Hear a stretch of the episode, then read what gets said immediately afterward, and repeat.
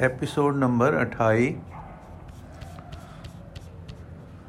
ਸ਼੍ਰੀ ਅਸ਼ਟ ਗੁਰੂ ਚਮਤਕਾਰ।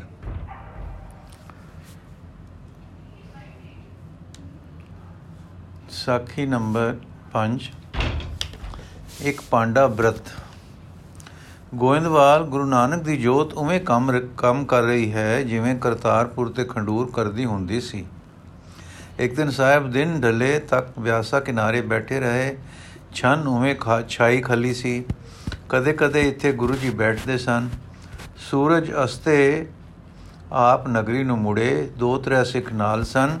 ਇੱਕ ਥਾਂ ਜਰੇ ਜਰਾ ਖੜੇ ਹੋਏ ਸਨ ਕਿ ਇੱਕ ਗੰਗਾ ਦਾ ਪਾਂਡਾ ਹੱਥ ਜੋੜ ਕੇ ਸਾਹਮਣੇ ਖੜੋ ਗਿਆ। हे ਗੁਰੂ हे ਜਗਤ ਗੁਰੂ, ਆਗਿਆ ਭੰਗ ਦਾ ਦੋਖ ਮਾਫ। ਮੈਂ ਲੰਗਰ ਤੋਂ ਅਨ ਖਾਦੇ ਬਿਨਾ ਦਰਸ਼ਨ ਕਰ ਲਏ ਹਨ, ਪਰ ਖਿਮਾ ਦੇ ਸਾਗਰ ਅੱਜ ਇਕਾदशी ਹੈ, ਮੈਂ ਬ੍ਰਤਧਾਰੀ ਹਾਂ। ਅਨ ਪਾਵਾਂ ਤਾਂ ਆਪਣੇ ਧਰਮ ਤੋਂ ਡਿੱਗਦਾ ਹਾਂ। ਕੱਲ ਦਵਾਦਸ਼ੀ ਹੈ, ਪਰ ਉਗਮੇ ਉਕਮਦੀ ਤਿਥੀ ਨਹੀਂ, ਮੇਰਾ ਬ੍ਰਤ ਕੱਲ ਵੀ ਉਤਾਰ, ਉਪਾਰਨ ਨਹੀਂ ਹੋਣਾ। ਪਰਸੋਂ ਮੈਂ ਟੁਰਨਾ ਹੈ, ਸੋ ਅੱਜ ਹੀ ਦਰਸ਼ਨ ਕਰਨ ਦੀ ਢੀਠਤਾ ਕਰ ਲਈ ਹੈ, ਖਿਮਾ ਕਰਨੀ। ਸਤਿਗੁਰੂ ਹੱਸ ਪਏ ਤੇ ਬੋਲੇ, ਪੰਡਤਾਂ ਵਾਲੀ ਚਤੁਰਾਈ ਵਰਤ ਲਈ ਨੇ। ਚੰਗਾ ਦਰਸ਼ਨ ਮੇਲੇ ਹੋ ਗਏ, ਕੋਈ ਕੰਮ? ਪਾਂਡਾ, ਬਸ ਇਹੋ ਬੇਨਤੀ ਹੈ ਗੁਰੂ ਸਾਹਿਬ ਕਿ ਵਰਨਾਸ਼ਰਮੀ ਮਰਿਆਦਾ ਕਿ ਆਕਾਸ਼ ਨੂੰ ਭੰਗ ਹੋ ਰਹੀ ਹੈ। ਆਪ ਦੇ ਦੁਆਰੇ ਜੋ ਧਰਮ ਦੇ ਰੱਖਿਅਕ ਹੋ। ਗੁਰੂ ਜੀ ਦੇਖ ਭਾਈ, ਇੱਕ ਬ੍ਰਹਮ ਹੈ, ਉਹ ਮੂਲ ਹੈ ਜਗਤ ਦਾ। ਉਸ ਦੇ ਅਸਲੇ ਤੋਂ ਸਾਰੀ ਉਤਪਤੀ ਹੁੰਦੀ ਹੈ।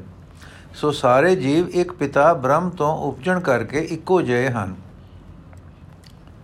ਇਹ ਤਾਂ ਮਨੁੱਖ ਦੇ ਅੰਦਰਲੇ ਦੀ ਜੀਵਤ ਹਿੰਸੇ ਦੀ ਏਕਤਾ ਹੈ, ਜਿਸ ਵਿੱਚ ਫ਼ਰਕ ਕੋਈ ਨਹੀਂ। ਫਿਰ ਦੇਹ ਜੋ ਹੈ, ਸੋ ਤੱਤਾਂ ਤੋਂ ਬਣੀ ਹੈ। ਕਿਸੇ ਦੀ ਦੇਹ ਵਿਲੱਖਣ ਤੱਤਾਂ ਤੋਂ ਨਹੀਂ ਬਣੀ, ਇੱਕੋ ਹੀ ਤਤ ਦੇਹ ਦਾ ਕਾਰਨ ਹਨ। ਇੱਥੇ ਵੀ ਤੁਲਤਾ ਹੋਈ ਘਟਵਦ ਕੁਝ ਨਾ ਲੱਭਾ। ਜਿਵੇਂ ਕੁਮਿਆਰ ਭਾਂਡੇ ਘੜਦਾ ਹੈ, ਉਹ ਇੱਕੋ ਮਿੱਟੀ ਤੋਂ ਘੜਦਾ ਹੈ। ਸੋ ਫ਼ਰਕ ਜੇ ਕਿਤੇ ਹੈ, ਤਾਂ ਦੱਸੋ, ਜਾਤ ਦਾ ਭਿੰਨ ਭੇਦ ਮੂਲ ਵਿੱਚੋਂ ਸਮਝੀਏ। ਪਾਂਡਾ ਸਤਿਗੁਰੂ ਜੀਓ, ਕੀ ਫੇਰ ਜਗਤ ਜੀਵਾਂ ਵਿੱਚ ਫ਼ਰਕ ਕੋਈ ਨਹੀਂ ਹੈ?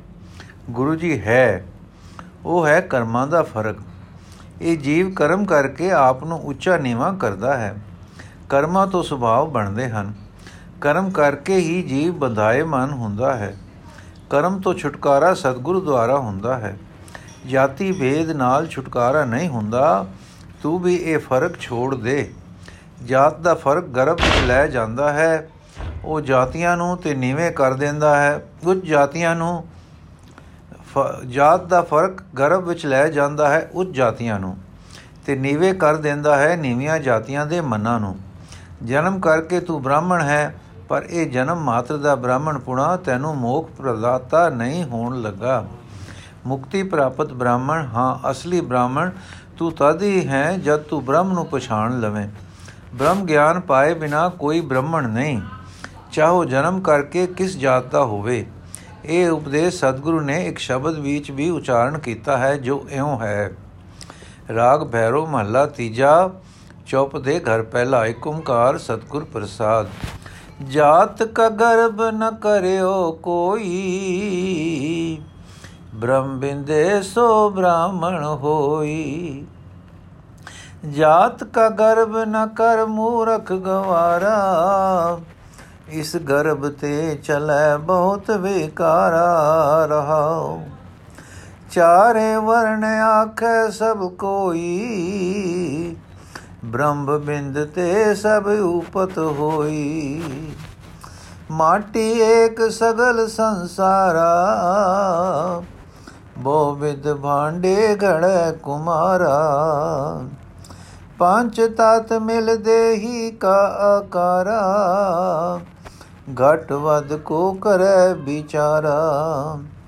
ਕਹਿਤ ਨਾਨਕ ਏ ਜਿਉ ਕਰਮ ਬੰਦ ਹੋਈ, ਬਿਨ ਸਤਗੁਰ ਬੇਟੇ ਮੁਕਤ ਨ ਹੋਈ। ਫਿਰ ਸਤਗੁਰੂ ਜੀ ਬੋਲੇ, ਪੰਡਤਾ, ਸੱਚ ਦੱਸ ਕਿ ਤੂੰ ਬ੍ਰਹਮ ਨੂੰ ਬਿੰਦਿਆ ਹੈ, ਪਾਂਡਾ ਚੁੱਪ ਹੋ ਗਿਆ, ਸੋਚੀ ਪੈ ਗਿਆ। ਆਖਣ ਲੱਗਾ, ਸੱਚ ਪੁਛਾਂਦੇ ਹੋ ਸੱਚ ਬੜਾ ਕਠਨ ਹੈ। ਸੱਚ ਇਹ ਹੈ ਕਿ ਬ੍ਰਹਮ ਗਿਆਨ ਪੜਿਆ ਹਾਂ, ਪਰ ਬ੍ਰਹਮ ਪਛਾਣਿਆ ਨਹੀਂ। ਤੁਸੀਂ ਸੱਚ ਕਿਹਾ ਹੈ। ਸ਼ਾਸਤਰਾਂ ਵਿੱਚ ਵੀ ਲਿਖਿਆ ਹੈ, ਬ੍ਰਹਮ ਜਾਣਨੇ ਕਰਕੇ ਬ੍ਰਾਹਮਣ ਹੁੰਦਾ ਹੈ। ਬ੍ਰਹਮ ਵਿੱਚ ਬ੍ਰਹਮ ਇਵ ਭਗਤੀ। ਬ੍ਰਹਮ ਵਿੱਚ ਬ੍ਰਹਮ ਇਵ ਭਵਤੀ ਪਰ ਚੁੱਪ ਰਿਹਾ। ਕੁਝ ਚਿਰ ਪਾਂਡਾ ਫੇਰ ਬੋਲਿਆ, ਇੱਕ ਹੋਰ ਪ੍ਰਾਰਥਨਾ ਕਰ ਲਵਾਂ। ਸਤਗੁਰੂ ਜੀ ਮੁਸਕਰਾਏ ਤੇ ਬੋਲੇ, ਕਹੋ ਪੰਡਤ ਜੀ ਪਾਂਡਾ, ਇਹ ਜੋ ਪਰਮਾਤਮਾ ਦੀ ਪ੍ਰਾਪਤੀ ਹੈ, ਬ੍ਰਤ ਇਸ ਵਿੱਚ ਸਹਾਈ ਵਸਤੂ ਹੈ। ਆਪਨੇ ਇਹ ਵੀ ਨਹੀਂ ਜਾਰੀ ਰੱਖੇ। ਦੇਖੋ, ਅੱਜ ਇਕਾदशी ਹੈ, ਵਿਸ਼ਨੂੰ ਦਾ ਦਿਨ ਹੈ, ਅੱਜ ਦਾ ਬ੍ਰਤ ਕੀਤਾ ਬੜੇ ਪੁੰਨ ਫਲ ਵਾਲਾ ਹੈ। ਕੱਲ ਦੁਆਦਸ਼ੀ ਹੈ, ਇਹ 52 ਅਵਤਾਰ ਦਾ ਦਿਨ ਹੈ। ਨੌਵੀਂ ਦੀ ਤਿਥ ਦੇਵੀ ਦਾ ਦਿਨ ਹੈ, ਦਸਵੀਂ ਤਿਥੀ ਦਿਗਪਾਲਾਂ ਦਾ ਦਿਨ ਹੈ। ਮਹਾਰਾਜ ਤਾੜੀ ਮਾਰ ਕੇ ਹੱਸੇ ਤੇ ਉਸ ਵੇਲੇ ਉਚਾਰ ਹੋਇਆ ਮਹੱਲਾ ਤੀਜਾ। ਨੌਮੀ ਨੇਮ ਸੱਚ ਜੇ ਕਰੈ ਕਾਮ ਕ੍ਰੋਧ ਤ੍ਰਿਸ਼ਨਾ ਉਚਰੈ। ਦਸਵੇਂ ਦਸੇ ਦਵਾਰ ਜੇ ਠਾਕੈ, ਏਕਾਦਸੀ ਏਕ ਕਰ ਜਾਣੈ।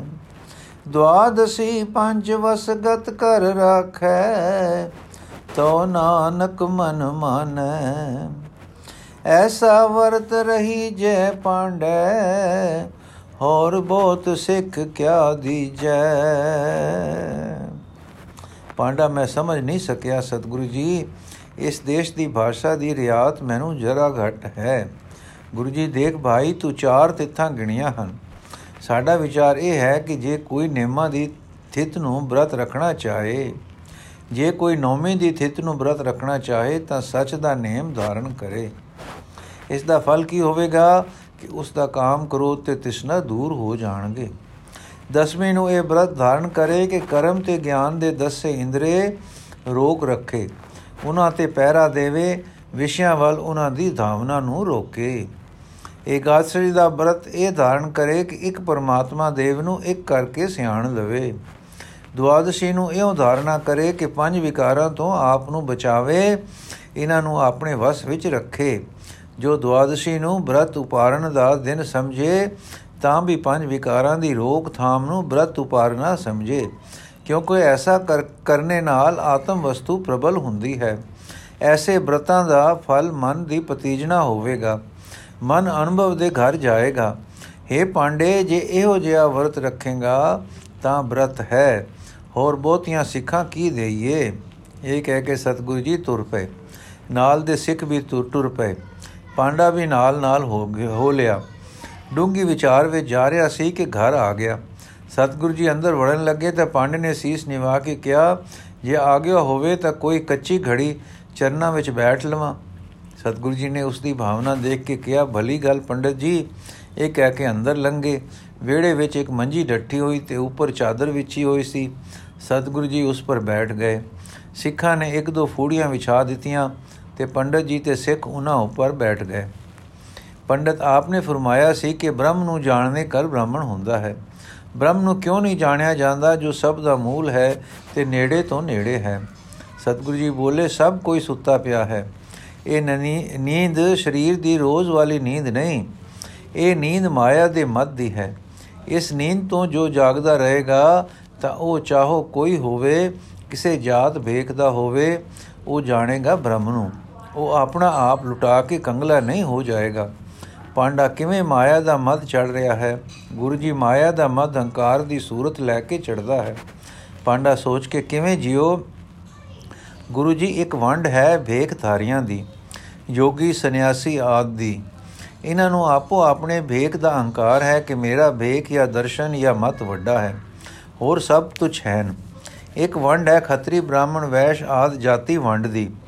ਪਹਿਲੀਆਂ ਉੱਚ ਜਾਤੀਆਂ ਜਾਤ ਦੇ ਉੱਚੇ ਹੋਣ ਦੇ ਹੰਕਾਰ ਵਿੱਚ ਹਨ। ਛੋਟੇ ਸ਼ੂਦਰ ਆਦ ਆਪਣੀ ਜਾਤ ਦੇ ਨੀਵੇਂ ਹੋਣ ਦੀ ਡੈਂਦੀ ਬ੍ਰਿਤੀ ਵਾਲੇ ਹੋ ਰਹੇ ਹਨ। ਇਹ ਬ੍ਰਿਤੀ ਦਾ ਡੈਂਦੇ ਦਾਉ ਰਹਿਣਾ ਵੀ ਹੰਕਾਰ ਵਾਂਗੂ ਇੱਕ ਨਿੰਦਰਾ ਹੀ ਹੈ, ਜੋ ਅਸਲੇ ਨੂੰ ਪਛਾਣ ਨਹੀਂ ਦਿੰਦੀ। ਤੀਸਰੀ ਹੰਕਾਰ ਬ੍ਰਿਤੀ ਚੜਦੀ ਹੈ ਵਿਦਿਆ ਤੋਂ। ਪੰਡਿਤ ਤੇ ਵਿਦਵਾਨ ਲੋਕ ਵਿਦਿਆ ਪਾ ਕੇ ਜਾਗਰਤ ਵਿੱਚ ਨਹੀਂ ਆਉਂਦੇ। ਸਗੋਂ ਆਪਣੀ ਵਿਦਿਆ ਦੇ ਅਭਿਮਾਨ ਵਿੱਚ ਮਾਇਕ ਨੀਂਦ ਵਿੱਚ ਗੁੜੰਦ ਰਹਿੰਦੇ ਹਨ। ਦੇਖ ਪੰਡਤਾ, ਇਹ ਲੋਕ ਜਾਣਦੇ ਹੋਏ ਨਹੀਂ ਜਾਣਦੇ। ਸਗੋਂ ਵਿਦਿਆ ਪਾ ਕੇ ਮਾਇਆ ਇਕੱਠੀ ਕਰਨ ਦੇ ਪ੍ਰੇਮ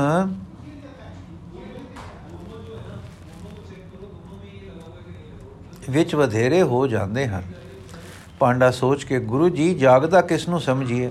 ਗੁਰੂ ਜੀ, ਜੋ ਪੰਜਾਂ ਦੂਤਾਂ ਨੂੰ ਵਸ ਕਰ ਲਵੇ, ਕਾਮ, ਕ੍ਰੋਧ, ਲੋਭ, ਮੋਹ, ਅਹੰਕਾਰ ਨੂੰ ਜਿੱਤ ਲਵੇ ਪਹਿਲਾ ਕਦਮ ਜਾਗਰਤ ਦਾ ਇਹ ਹੈ, ਸੋਚ ਲੋ ਜੋਗੀ ਕੇ ਸੰਨਿਆਸੀ, ਪੰਡਤ ਕੇ ਵਰਨਾਸ਼ਰਮੀ ਸਭ ਦਾ ਮੂਲ ਪੰਜਾਂ ਪੰਜਾਂ, ਪੰਚਾਂ ਉਪਤੇ ਵਸੀਕਾਰ ਪਾਉਣਾ ਹੋਣਾ ਚਾਹੀਦਾ ਹੈ ਕਿ ਨਹੀਂ? ਪਾਂਡਾ ਸੱਚ ਆਗਿਆ ਕੀਤੀ ਨੇ। ਗੁਰੂ ਜੀ, ਪੰਡਤ ਕੀ ਵਰਨਾਸ਼ਰਮ ਕੀ ਭੇਖਦਾਰੀ, ਸਭ ਨੂੰ ਚਾਹੀਏ ਕਿ ਪੰਜਾਂ ਤੇ ਵਸੀਕਾਰ ਪਾ ਕੇ ਇੱਕ ਤਤਵ ਦੀ ਵਿਚਾਰ ਕਰਨ ਤੇ ਆਪਣੇ ਅਸਲੇ ਨੂੰ ਪਛਾਣਨ, ਜੋ ਆਤਮ ਵਸਤੂ ਹੈ, ਆਪਾ ਭਾਵ ਤੇ ਸਮਤਵ ਜੋ ਮੂਲ ਅਹੰਕਾਰ ਹੈ, ਇਸ ਨੂੰ ਜਿੱਤ ਲਿਆ ਜਾਵੇ। ਆਪਾ ਭਾਵ ਤੇ ਮਮਤਵ ਜੋ ਮੂਲ ਅਹੰਕਾਰ ਹੈ, ਇਸ ਨੂੰ ਜਿੱਤ ਲਿਆ ਜਾਵੇ। ਤਤ ਵਿਚਾਰ ਲਈ ਇਹ, ਇਸ ਆਪਾ ਭਾਵ ਨੂੰ ਮਾਰਨੇ ਦੀ ਲੋੜ ਹੈ। ਖੱਤਰੀ ਧਰਮ ਦੇ ਅਹੰਕਾਰ ਵਿੱਚ ਵਿਦੇਸ਼ੀਆਂ ਨੂੰ, ਵਿਦੋਸ਼ੀਆਂ ਨੂੰ ਮਾਰਨੇ ਦੀ ਲੋੜ ਨਹੀਂ। ਜਾਤ ਦੀ ਹੀਣਤਾਈ ਵਾਲੀ ਬ੍ਰਿਤੀ ਵੀ ਦੂਰ ਕਰਨੀ ਚਾਹੀਏ ਕਿ ਮੈਂ ਕ੍ਰਿਤ ਲਈ ਹੀ ਜੰਮਿਆ ਹਾਂ। ਮੈਂ ਹੀਣਾ ਹਾਂ। ਉਹ ਹੀਣਤਾਈ ਨੂੰ ਛੱਡ ਕੇ ਆਪਣੇ ਤਤ ਨੂੰ ਪਛਾਣੇ, ਜੋ ਆਤਮ ਸਰੂਪ ਹੈ। ਫਿਰ ਕੌਣ ਜਾਗਦਾ ਕਹਿੰਦਾ ਹੈ, ਜੋ ਇੱਕ ਅਦੁੱਤੀ ਪਰਮਾਤਮਾ ਨੂੰ ਪਛਾਣਦਾ ਹੈ। ਸੋ ਚੌ ਵਰਣਾ ਵਿੱਚ ਜੋ ਕੋਈ ਇਸ ਅਦੁੱਤੀ ਬ੍ਰਹਮ ਨੂੰ ਸਿਆਣਨ ਵਿੱਚ ਆ ਗਿਆ, ਉਹ ਜਾਗਦਾ ਹੈ। ਜੋ ਕੋਈ ਇਸ ਅਦੁੱਤੀ ਬ੍ਰਹਮ ਦੀ ਸਿਆਣ ਵਿੱਚ ਆ ਗਿਆ, ਉਹ ਜਾਗਦਾ ਹੈ। ਜਮਕਾਲ ਤੋਂ ਉਸ ਦਾ ਛੁਟਕਾਰਾ ਹੋ ਜਾਂਦਾ ਹੈ। ਇਸ ਅਵਸਥਾ ਨੂੰ ਪ੍ਰਾਪਤ ਹੋਇਆ, ਚਾਹੋ ਕਿਸੇ ਭੇਖ ਦਾ ਹੋਵੇ, ਕਿਸੇ ਵਰਨ ਦਾ ਹੋਵੇ, ਪੰਡਤ ਹੋਵੇ ਕਿ ਅਪੰਡਤ, ਉਹ ਮੁਕਤ ਹੈ। ਹਾਂ ਪੰਡਤ ਜੀ, ਜਿਸ ਪੁਰਖ ਦੇ ਨੈਣਾ ਵਿੱਚ ਗਿਆਨ ਦਾ ਸੁਰਮਾ ਪੈ ਗਿਆ, ਉਹ ਜਾਗਦਾ ਹੈ, ਚਾਹੋ ਕੋਈ ਹੋਵੇ। ਪਾਂਡਾ ਸੁਣਦਾ ਸੁਣਦਾ ਨੇਚੇ ਦੇ ਘਰ ਆ ਗਿਆ। ਹੁਣ ਬਹੁਤਾ ਸ਼ਰਧਾ ਵਾਲੀ ਆਵਾਜ਼ ਵਿੱਚ ਬੋਲਿਆ, ਆਪਣੇ ਤਾਣ ਪੰਜ ਵਸ ਨਹੀਂ ਆਉਂਦੇ।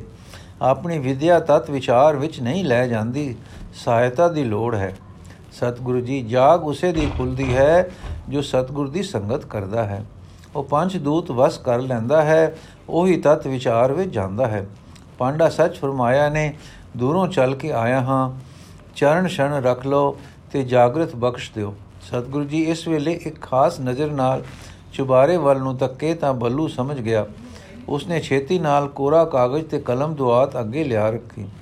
ਦਾਤਾ ਜੀ ਨੇ ਉਸ ਵੇਲੇ ਇਉਂ ਲਿਖਿਆ, ਭੈਰੋ ਮਹੱਲਾ ਤੀਜਾ, ਜੋਗੀ ਗ੍ਰਹੀ ਪੰਡਿਤ ਭੇਖਦਾਰੀ ਏ ਸੂਤੇ ਆਪਣੇ ਹੰਕਾਰੀ, ਮਾਇਆ ਮਦ ਮਾਤਾ ਰਿਆ ਸੋਏ ਜਾਗਤ ਰਹਿ ਨ ਮੂਸੈ ਕੋਏ ਰਹਾਉ। ਸੋ ਜਾਗੇ ਜਿਸ ਸਤਗੁਰ ਮਿਲੇ, ਪੰਜ ਦੂਤ ਵਸਗਤ ਕਰੈ। ਸੋ ਜਾਗੇ ਜੋ ਤਤ ਵਿਚਾਰੈ, ਆਪ ਮਰੈ ਅਵਰਾ ਨ ਮਾਰੈ। ਸੋ ਜਾਗੇ ਜੋ ਏਕੋ ਜਾਣੈ ਪਰ ਕਿਰਤ ਛੋੜੈ ਤਤ ਪਛਾਣੈ। ਚੌਵਰਨਾ ਵਿੱਚ ਜਾਗੈ ਕੋਏ, ਜਮੈ ਕਾਲੈ ਤੇ ਛੂਟੈ ਸੋਏ। ਕਹਿਤ ਨਾਨਕ ਜਨ ਜਾਗੈ ਸੋਏ, ਗਿਆਨ ਅੰਜਨ ਜਾ ਕੀ ਨੇਤਰੀ ਹੋਏ। ਕਹਿਤ ਨਾਨਕ ਜਨ ਜਾਗੈ ਸੋਏ, ਗਿਆਨ ਅੰਜਨ ਜਾ ਕੀ ਨੇਤਰੀ ਹੋਏ।